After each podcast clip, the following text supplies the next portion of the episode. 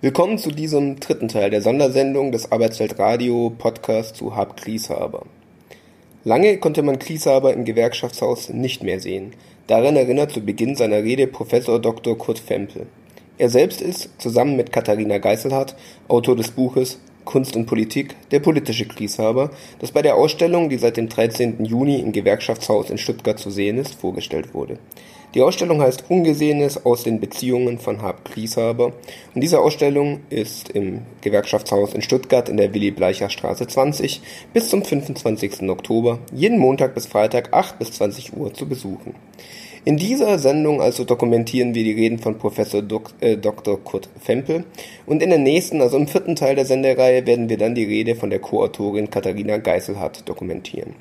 In den ersten beiden Teilen des Arbeitsweltradio-Podcast hörten wir Bernhard Löffler, D G B, der die Ausstellung eröffnete, und Markus Köck, der Kurator der Ausstellung. Beide Beiträge sind noch mal abzurufen und anzuhören. Nun also viel Spaß beim Anhören einer weiteren Dokumentation der Vernissage von der Ausstellung Ungesehenes aus den Beziehungen von H A P Grieshaber.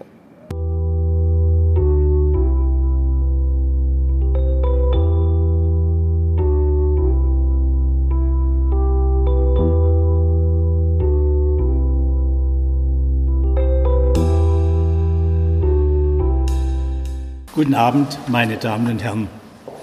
Wenn jemand von Ihnen im Jahre zweitausendzwölf zwischen Weihnachten und Neujahr durch die menschenleeren Gänge dieses Hauses, das damals noch nicht renoviert war, gegangen wäre, wäre ihm mit Sicherheit ein Besucher begegnet. Ein ziemlich frustrierter Besucher, der zwar freundlich von Stockwerk zu Stockwerk und freundlich von Tür zu Tür geschickt wurde, der aber seinem Ziel, welches er suchte, nicht näher gekommen ist. Er suchte keinen Menschen, sondern er suchte ein Kunstwerk. Vielleicht ahnen Sie, wer das war? Das war ich.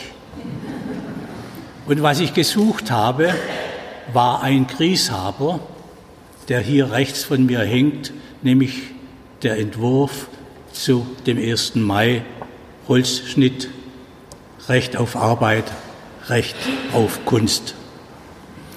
Ich begann damals mit meinen ersten Recherchen für das Buch Kunst am Bau und mir wurde signalisiert, dass bei der I G Druck und Metall, Entschuldigung, Druck und Papier, ich komme von der Metallseite.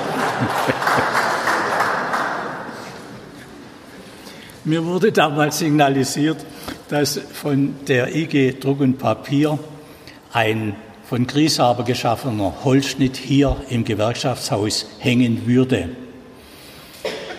Ich bin nicht fündig geworden, aber bei einem der letzten Türen beziehungsweise einem der letzten Büros, das sagte mir ein Gewerkschaftsmitarbeiter: Ach, Sie suchen den Grieshaber.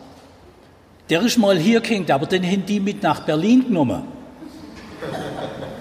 Was heißt das? Die I G Druck und Papier, die ging ja auf Umwegen in Verdi auf und Verdi zog mit der Hauptverwaltung, wenn ich das richtig weiß, nach Berlin.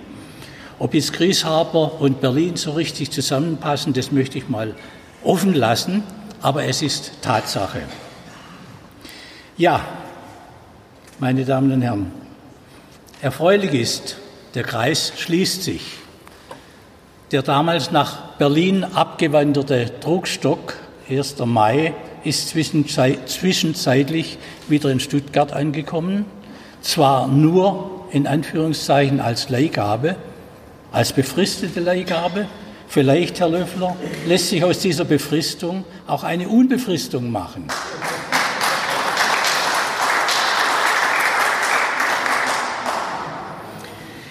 Die Schlussfolgerung aus dem, was ich gesagt habe, aus der Kunst am Bau führte die Spur zum politischen Grieshaber. Ein politischer Grieshaber, der selbst im familiären Schriftwechsel zu finden war. Ich hoffe, Sie sehen es, können es aber wahrscheinlich nicht lesen.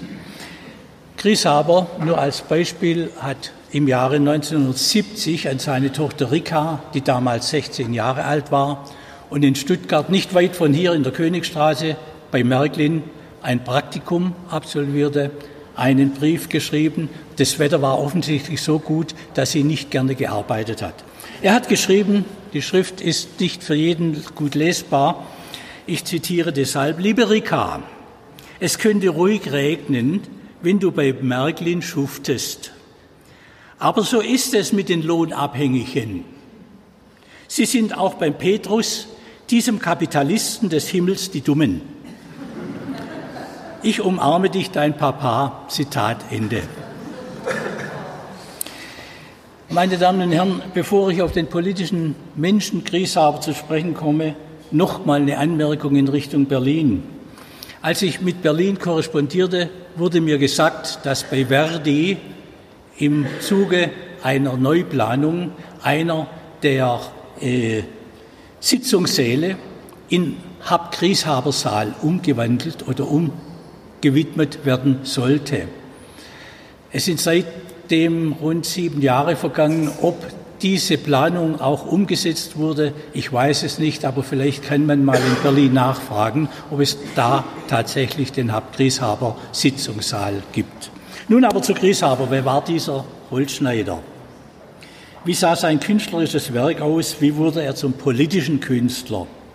Ehe Frau Geiselhardt im Anschluss an mich den politischen Künstler vorstellt, möchte ich den Menschen Grieshaber in seiner vielfältigen Ausgestaltung zumindest skizzenhaft beleuchten und hierfür auch auf einige seiner Lebensabschnitte und seiner Lebensstationen eingehen. Woher kommt Grieshaber?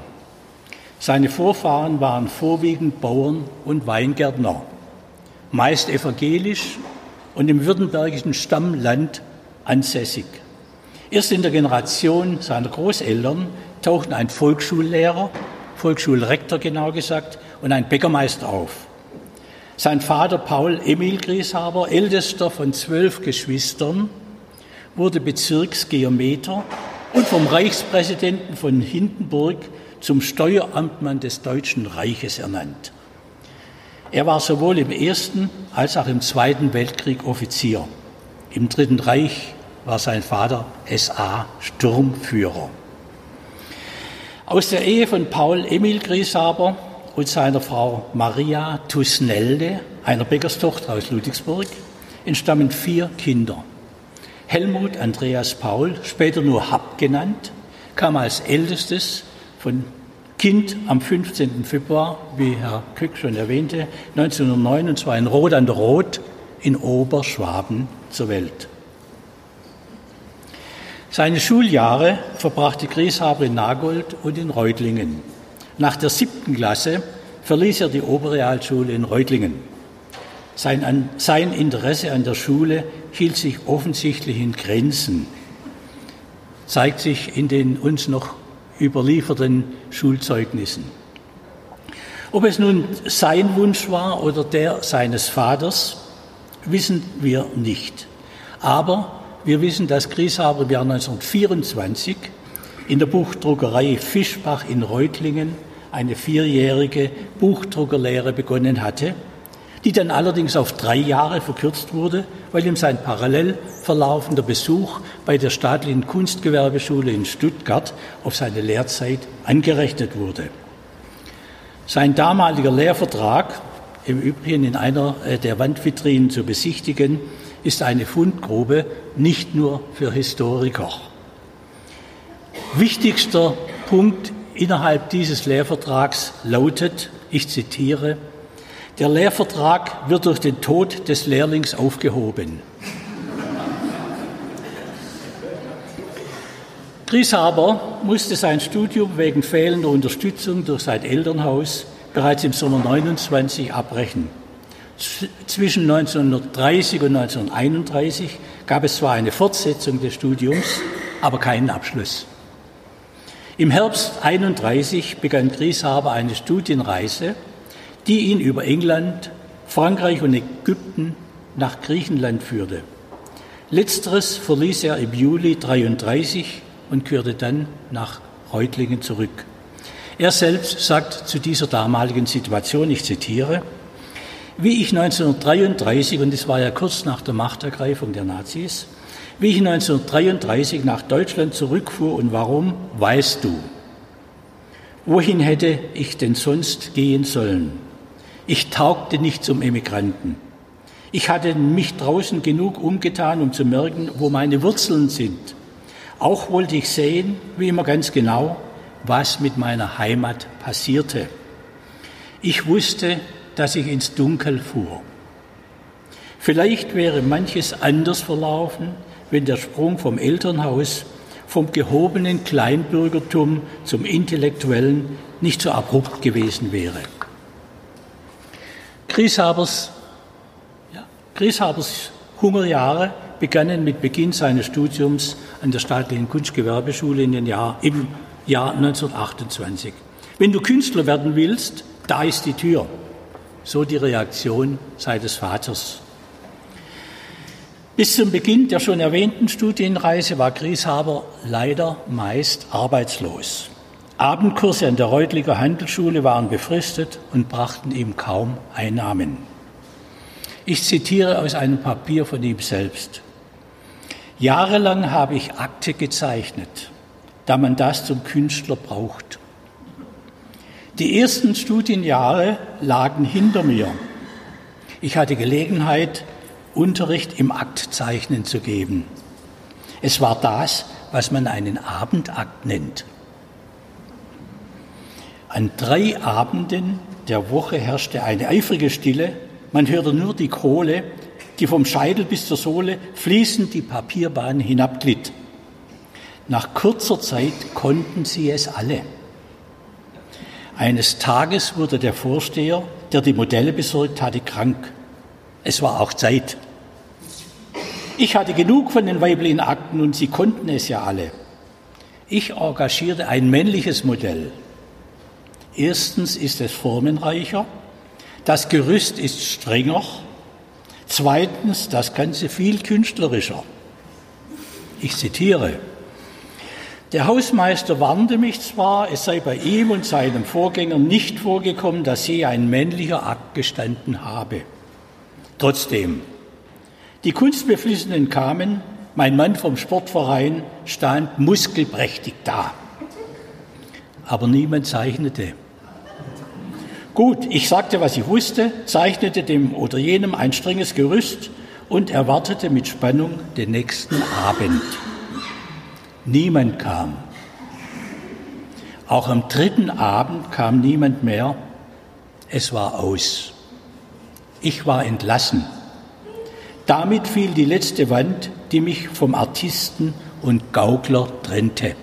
Zitat Ende. Wie Grieshaber seine Studienreise finanzierte, meine Damen und Herren, das ist nicht bekannt. Bekannt ist jedoch, dass seine Mutter wiederholt Geld sowohl nach England als auch nach Ägypten überwiesen hat. Der Hunger war bei Grieshaber auch in der zweiten Hälfte der dreißiger Jahre. Sein ständiger Begleiter, auch da war er meist arbeitslos. Ich zitiere, kein Museum hatte ein Werk im Depot versteckt, kein Kunstfreund heimlich gesammelt. Es war mir nicht gelungen, ein Echo zu finden. Zitat Ende. Wehrdienst und Kriegsgefangenschaft waren ebenfalls überwiegend vom Hunger gekennzeichnet. Erst Mitte der fünfziger Jahre, mit zunehmendem Erfolg als Künstler, ging die Hungerszeit langsam zu Ende. Aber selbst neunzehnhundertdreiundfünfzig schrieb seine damalige zweite Frau Ricarda noch Folgendes.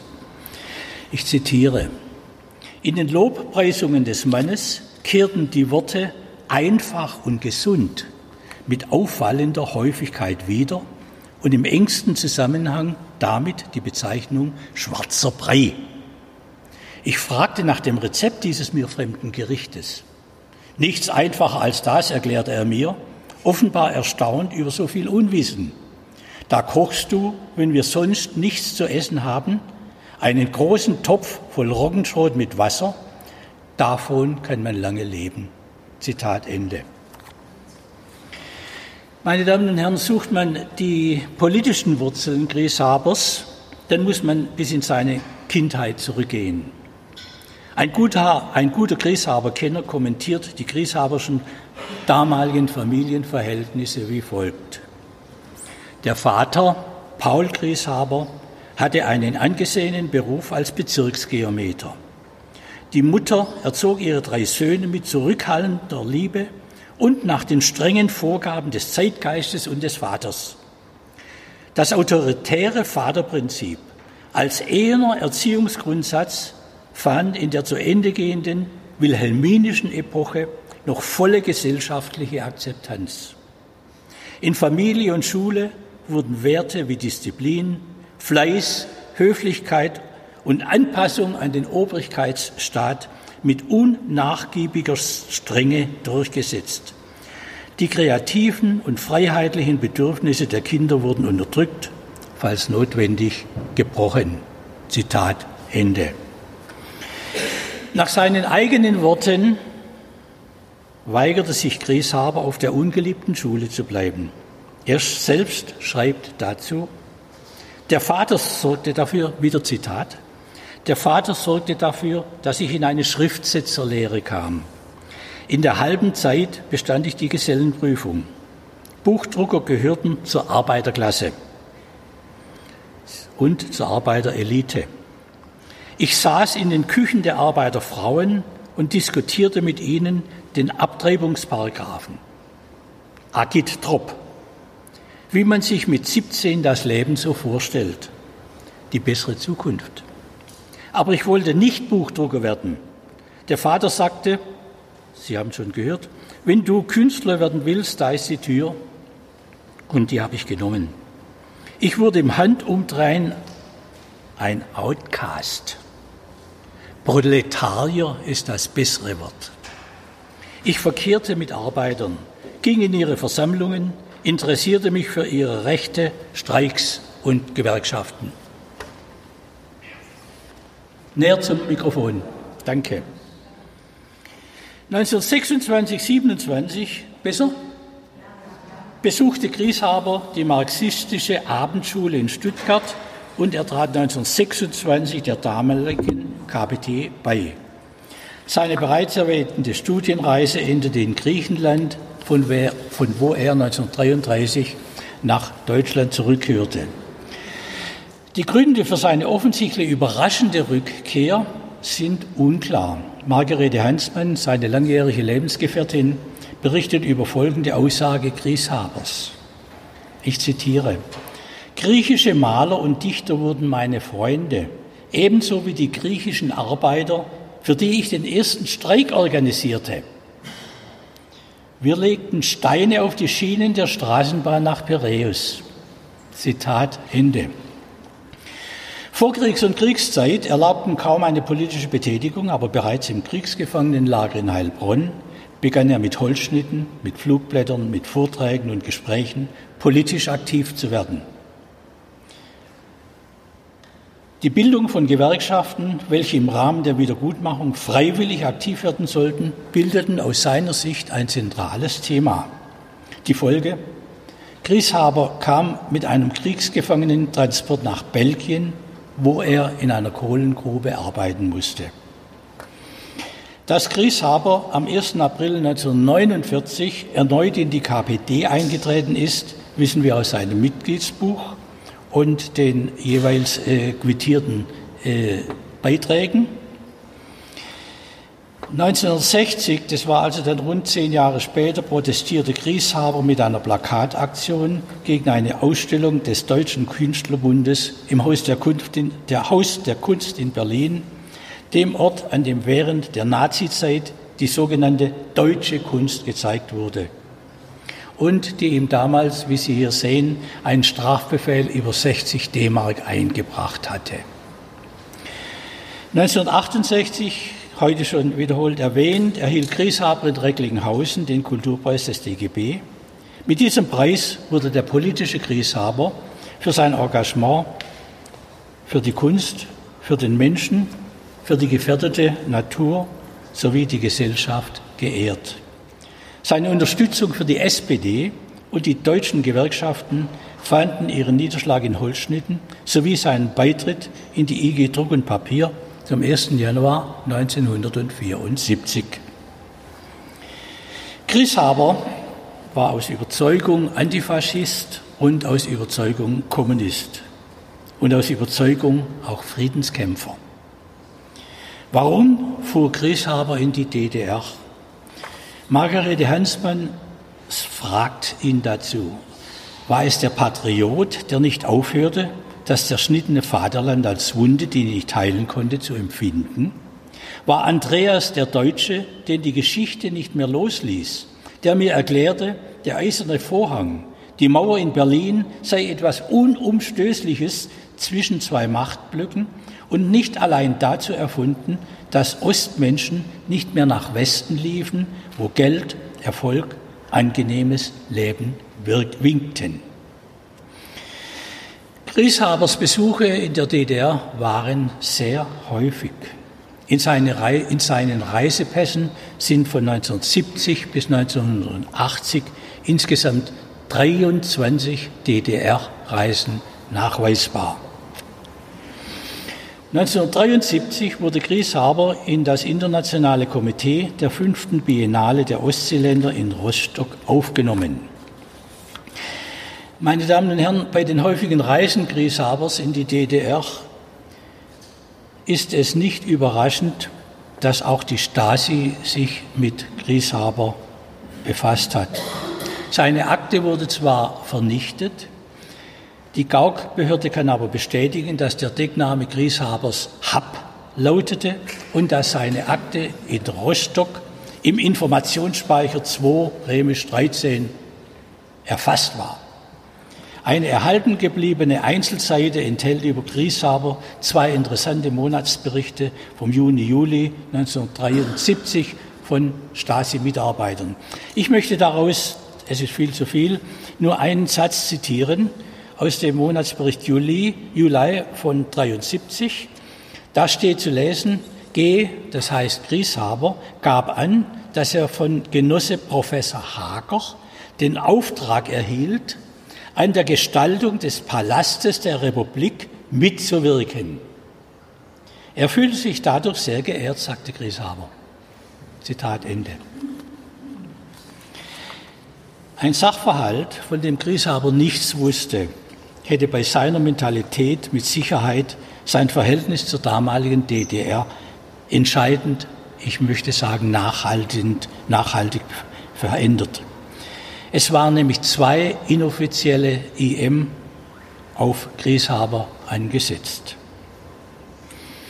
Grieshabers Arbeiten wurden in der D D R wiederholt ausgezeichnet. Unter anderem erhielt er neunzehnhundertachtundsiebzig als korrespondierendes Mitglied der Akademie der Künste der D D R den Gutenberg-Preis der Stadt Leipzig in Anerkennung hervorragender Leistungen auf dem Gebiet der Buchkunst. Heimat und Freiheit. Aber sagt dazu Heimat und Freiheit selbst Folgendes. Ja, unsere Vorfahren waren streng mit uns. Sie hatten feste Bräuche. Bucheckern waren in einem Bucheckernjahr dazu da, um fleißig aufgelesen zu werden, einen Sack voll heimzubringen. Es durfte dabei nicht gesprochen und in die Gegend geschaut werden. Es war wie beim Großvater, wo die Kinder singen mussten beim Träubleszupfen. Es gibt die freie Natur, aus seiner Sicht.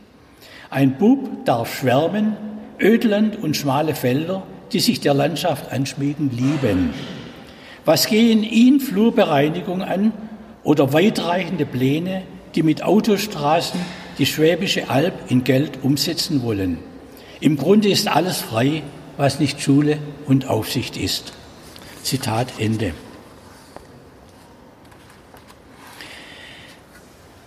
H A P Grieshabers Erbgut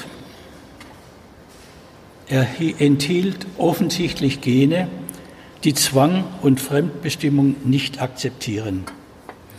Es enthielt aber andererseits auch Gene, die im persönlichen Bereich mit Beharrlichkeit, Behauptungswillen, Durchsetzungsfähigkeit und Eigenständigkeit bezeichnet werden können. Und, meine Damen und Herren, es enthielt Gene, die ihn zum überragenden Künstler werden ließen. Vor diesem Hintergrund ist es nicht überraschend, dass Grieshaber die Schule ohne Abschluss verließ, dass er trotz Hunger und fehlender Anerkennung seinen künstlerischen Weg konsequent verfolgte und letztendlich erfolgreich war.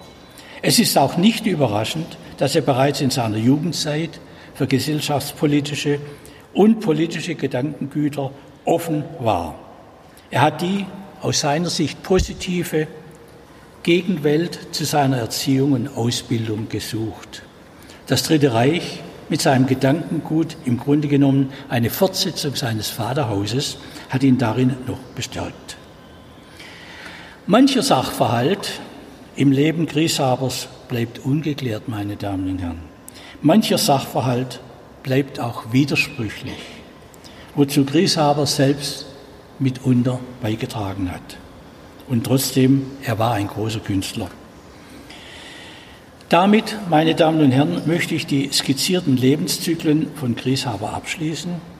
Sein politisch gefärbtes Künstlerleben endete am zwölften Mai einundachtzig in seinen geliebten schwäbischen Hüttenwerken am Fuße der Achalm. Von seinem Grab aus hat er auch heute noch einen freien Blick auf seinen Hausberg. So viel zur Person des politischen Grieshabers, und ich darf nunmehr den Stab weitergeben an Frau Geiselhardt, die Ihnen den politischen Künstler Grieshaber näher bringen möchte.